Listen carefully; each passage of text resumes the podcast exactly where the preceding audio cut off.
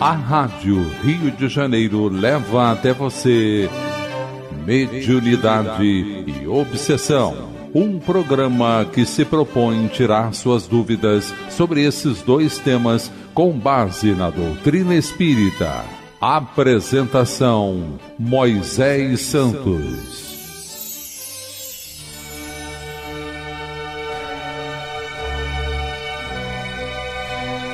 Caríssimos ouvintes da Rádio Rio de Janeiro, eu sou Moisés Santos e este é o programa Mediunidade e Obsessão.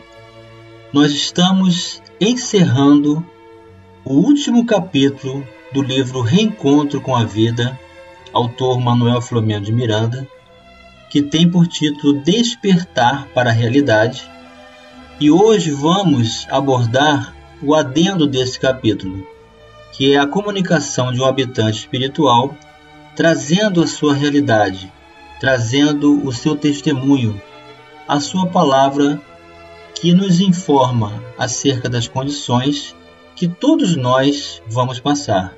O encontro com a realidade do retorno à esfera natural da vida de espírito, no mundo espiritual.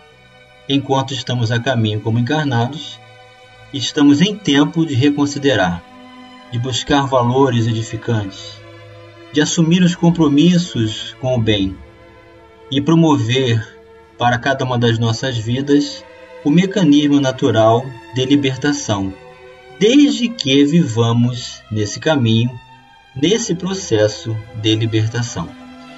Como este é o último capítulo, nós já estamos nos preparando para iniciar uma nova fase em que vamos estudar e abordar o livro Diálogo com as Sombras, de Hermínio Corrêa Miranda, da editora Federação Espírita Brasileira.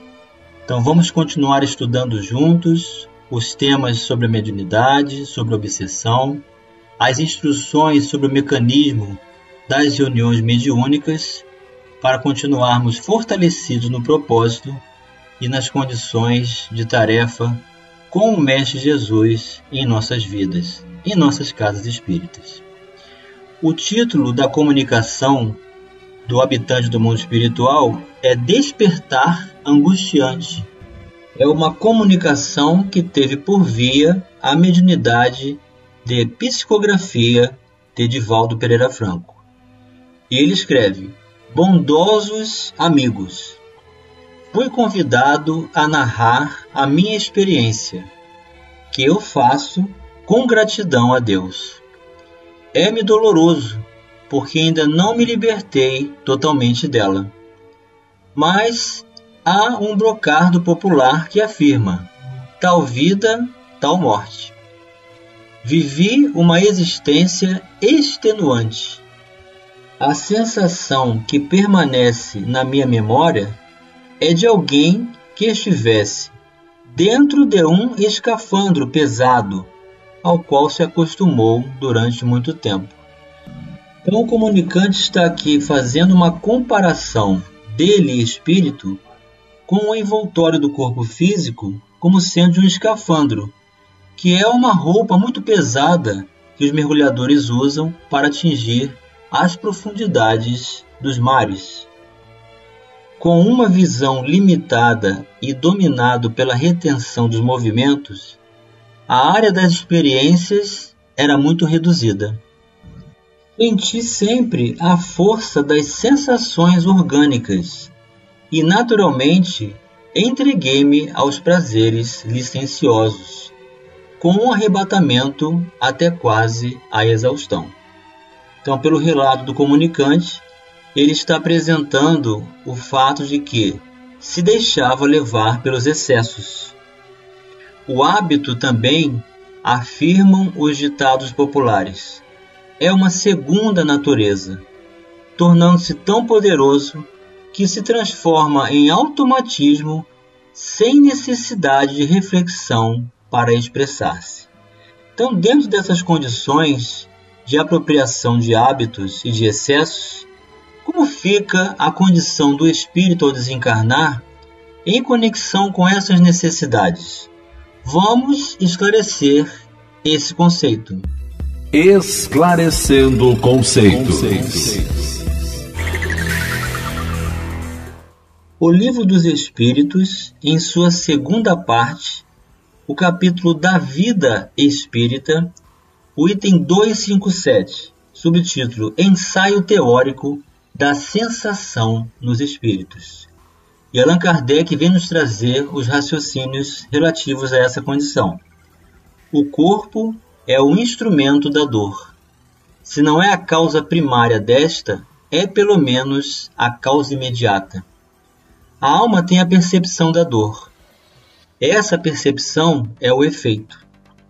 A lembrança que da dor a alma conserva pode ser muito penosa, mas não pode ter ação física. De fato, nem o frio nem o calor são capazes de desorganizar os tecidos da alma, que não é suscetível de congelar-se, nem de queimar-se. Não vemos todos os dias a recordação ou a apreensão de um mal físico produzirem o efeito desse mal como se real fora? Não as vemos até causar a morte? Toda a gente sabe que aquelas a quem se amputou um membro costumam sentir dor no membro que lhes falta. Certo que aí não está a sede, ou sequer o ponto de partida da dor. O que há apenas é que o cérebro guardou desta impressão. Lícito, portanto, será admitir-se que coisa análoga ocorre nos sofrimentos dos espíritos após a morte um estudo aprofundado do perispírito, que tão importante papel desempenha em todos os fenômenos espíritas, nas aparições vaporosas ou tangíveis, no estado em que o espírito vem a encontrar-se por ocasião da morte, na ideia que tão frequentemente manifesta de que ainda está vivo, nas situações tão comoventes que nos revelam os dos suicidas, dos supliciados, dos que se deixaram absorver pelos gozos materiais, e inúmeros outros fatos. Muita luz lançaram sobre essa questão, dando lugar a explicações que a doutrina espírita pode nos auxiliar nesse entendimento. Então, pelo que o comunicante está aqui expressando-se, está relacionando essas consequências, os hábitos adquiridos, estabelecem um concurso de automatismo que requer muito esforço, muito trabalho, muita perseverança no exercício da reforma íntima para que novos hábitos substituam os atuais. Então nós não temos que ir contra nós mesmos em aniquilarmos-nos, em desafiarmos-nos com relação aos sentidos e às consequências desse automatismo, mas substituí-los pouco a pouco, estabelecendo agora uma nova direção para o uso dos nossos interesses em construção de novos hábitos. E ele continua: Vivi 60 anos no domínio da carne, e somente dei-me conta da morte pelo acumular das angústias e mais tormentos ao que antes experimentava. A mente nublada não me permitia identificar o que houvera acontecido. Sentia-me no leito do hospital, picado por injeções contínuas, experimentando a debilidade orgânica, mas também a sede, a fome e os apetites não satisfeitos. Então aqui está o relato e mais uma comprovação pela ciência espírita, através do recurso pedagógico da mediunidade, de que o espírito jamais permanece inerte. Mesmo que o corpo não corresponda ou aparenta a condição de inanição, o espírito permanece vivendo, pensando, desenvolvendo a dinâmica das suas conquistas. Eis aí o que podemos chamar da conquista em nós mesmos, de todo o céu, do amor, da luz e dos valores que o bem do Evangelho proporciona, ou, entre aspas, o inferno que construímos em nossas vidas, apegando-nos, excedendo-nos, buscando as ilusões da matéria para preencher o vazio existencial. um desespero crescente assolava-me de contínuo, sem poder entender o que sucedia. Um dia, inesperadamente, senti-me arrastado ou atraído por uma força incoercível a esta sala. E ao deblaterar, na minha ignorância, experimentei diferentes sensações que me chibateavam enquanto escutava explicações que não conseguia entender. Então é assim, meu caro ouvinte, cada um de nós tem o tempo correto, adequado, previsto para nos desvencilharmos do corpo físico material. Essa força, ela é incoercível, como o comunicante colocou muito bem. Não há como resistir. É o fim das condições de estabelecermos os laços do perispírito com cada uma das células do corpo físico. Então essa energia termina. É a condição do duplo etéreo. A energia, como se fosse uma pilha que vai constituir-se mantendo o estado de encarnado nesse tempo previsto. A verdade é que Logo depois, sentindo-me algo melhor, tive a sensação de perder algumas cariadas do que eu considerava como um escafandro, facultando-me adormecer. Então, mesmo com todo esse estado de turbulência, todo esse estado de torpor que o nosso companheiro comunicante aqui relata, apresentou identificou-se em si mesmo ao desvencilhar-se do corpo físico, ele começou a ter noção de si mesmo fora do envoltório material.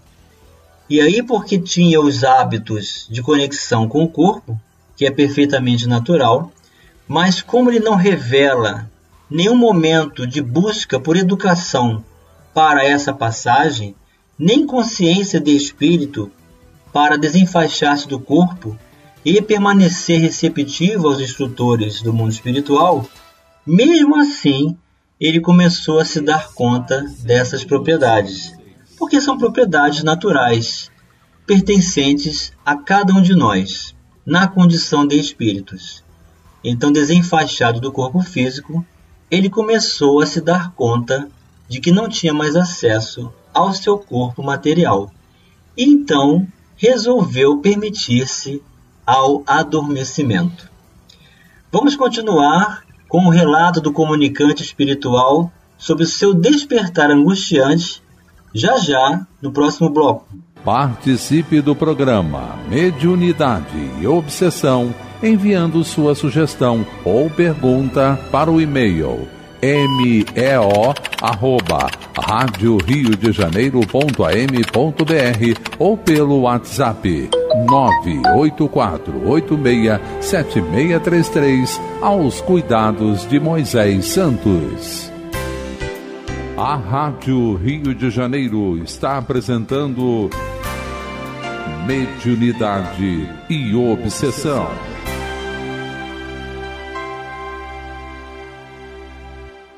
Caríssimos ouvintes da Rádio Rio de Janeiro, voltamos agora para o segundo bloco do nosso programa de hoje, em que estamos finalizando a obra Reencontro com a Vida, do autor espírito Manuel Filomeno de Miranda, médium de Valdo Pereira Franco, pela editora Leal.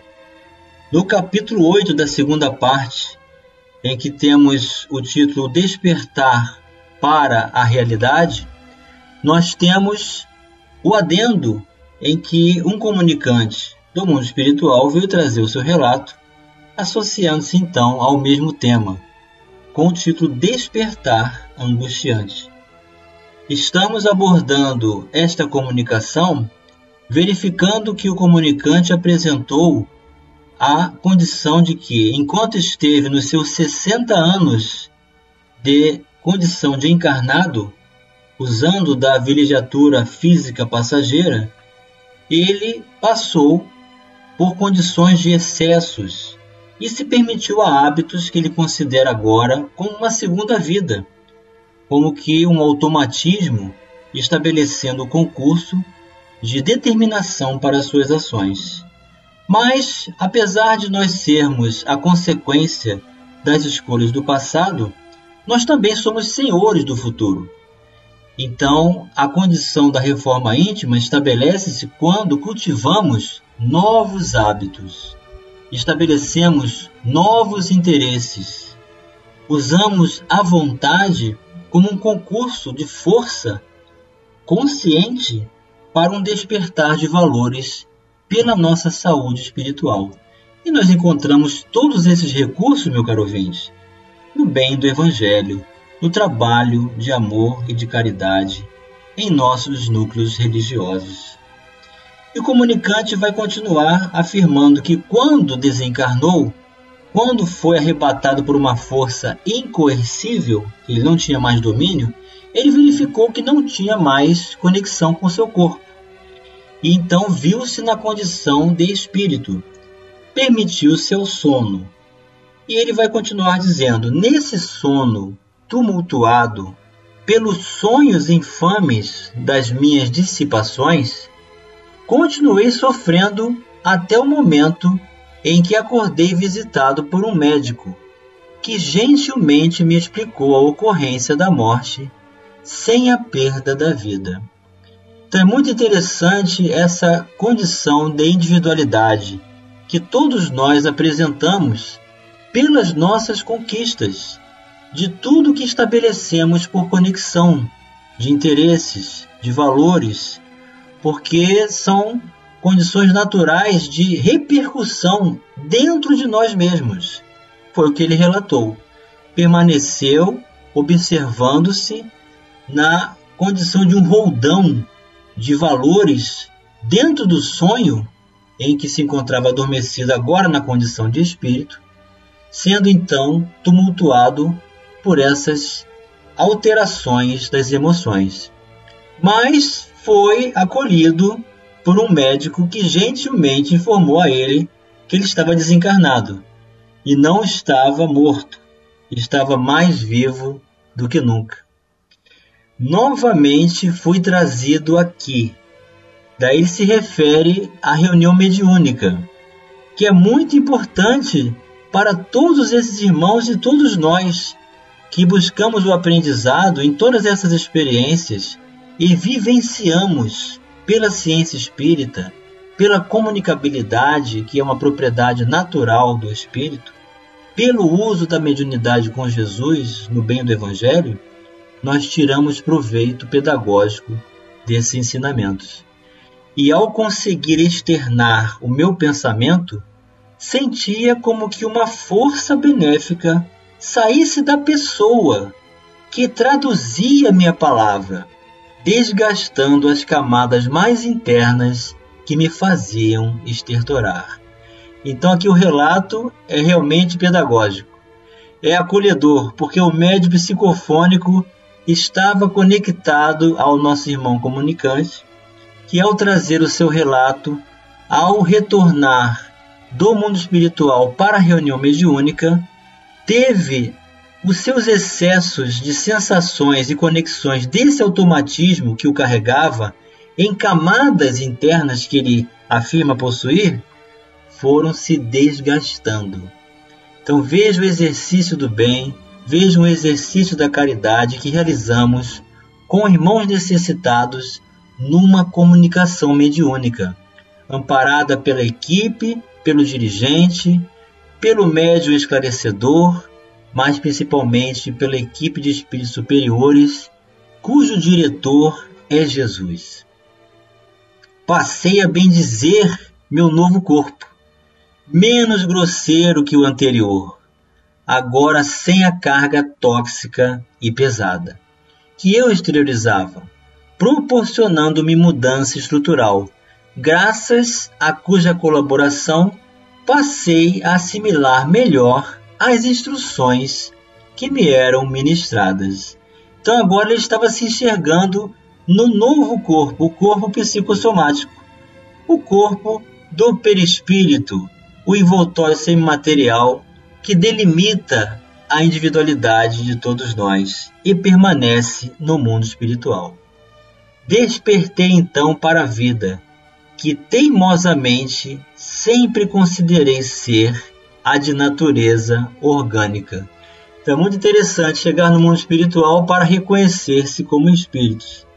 Mas nós temos na doutrina espírita, meu caro ouvinte, já essa informação. Nós somos espíritos, existimos antes da formação do corpo e sobreviveremos à decrepitude da matéria do corpo mais denso, mantendo-nos vivos em espírito na imortalidade com propriedade natural que temos todos nós. E ele finaliza: Hoje gostaria de bem dizer a todos que me proporcionaram o entendimento da realidade espiritual, oferecendo-lhes pensamentos de amor e de retidão. Tenho sido submetido a tratamentos muito cuidadosos no hospital onde fui colocado para extirpar as tomadas de energia infeliz que condensei no corpo perispiritual. Quando Deus me otorgar o novo retorno, levarei comigo outros agentes pensantes e farei da matéria bendita não mais um escafandro pesado, senão um corpo airoso que possa flutuar na densa psicosfera da carne. Que Deus multiplique as forças do bem em cada um dos senhores, para que continuem doando energias que se expandem da oração e dos sentimentos em favor dos infelizes como eu, que aqui são trazidos em grande necessidade. Assinou Praxedes Pacífico, página recebida pelo médio de Valdo Pereira Franco na sessão da noite de 18 de janeiro de 2006, no Centro Espírita Caminho da Redenção, em Salvador, Bahia. E chegou o momento, meu caro ouvinte, de você receber a mensagem ao seu coração. Mensagem ao coração. Do livro Justiça Divina, psicografia de Francisco Cândido Xavier, pelo Espírito Emmanuel, o capítulo 49. Por nós mesmos. Quando a morte do corpo terrestre nos conduz à sociedade dos espíritos, muitas vezes somos cercados pelo amor puro, a mergulhar-nos em divino clarão. Antigos afetos que o tempo não nos riscou da memória ressurgem de improviso, envolvendo-nos na melodia da aventura ideal. Amigos a quem supunhamos haver servido com algum pequenino gesto beneficente, repontam do dia novo, descerrando-nos os braços, sorrisos espontâneos por flores de carinho desabrocham em seus semblantes nimbados de esplendor. Quase sempre, contudo, ai de nós, reconhecemos-nos no festival da alegria perfeita. A afeição de lodo movente, injuriando o carro solar. Quanto mais a bondade fulgura em torno, mais nos oprime o peso da frustração. Temos o peito qual violino de barro, que não consegue responder ao arco de estrelas que nos tange as cordas desafinadas e do coração, semelhante a símbolo morto, apenas arrancamos lágrimas de profundo arrependimento para chorar. Lamentamos então as lutas recusadas e as oportunidades perdidas. Deploramos a passada rebeldia ante os apelos do bem que nos teriam conquistado o merecimento e a fuga deliberada aos testemunhos de humildade que nos haveriam propiciado renovação. Sentimos-nos amparados por indizíveis exaltações de claridade e ternura. No entanto, por dentro, carregamos ainda remorso e necessidade. É assim que nos excluímos por nós mesmos da Assembleia Gloriosa, suplicando o retorno às arenas do mundo, até que a reencarnação nos purifique nas aquisições de experiência e valor. Alma que choras na teia física, louva o tronco de sofrimento a que te encontras, temporariamente agrilhoada na terra. Abençoa os espinhos que te laceram. Abençoa o pranto que te lava os escaninhos do ser. Executa com paciência o trabalho que a vida te pede, porque um dia os companheiros amados que te precederam na vanguarda de luz estarão contigo.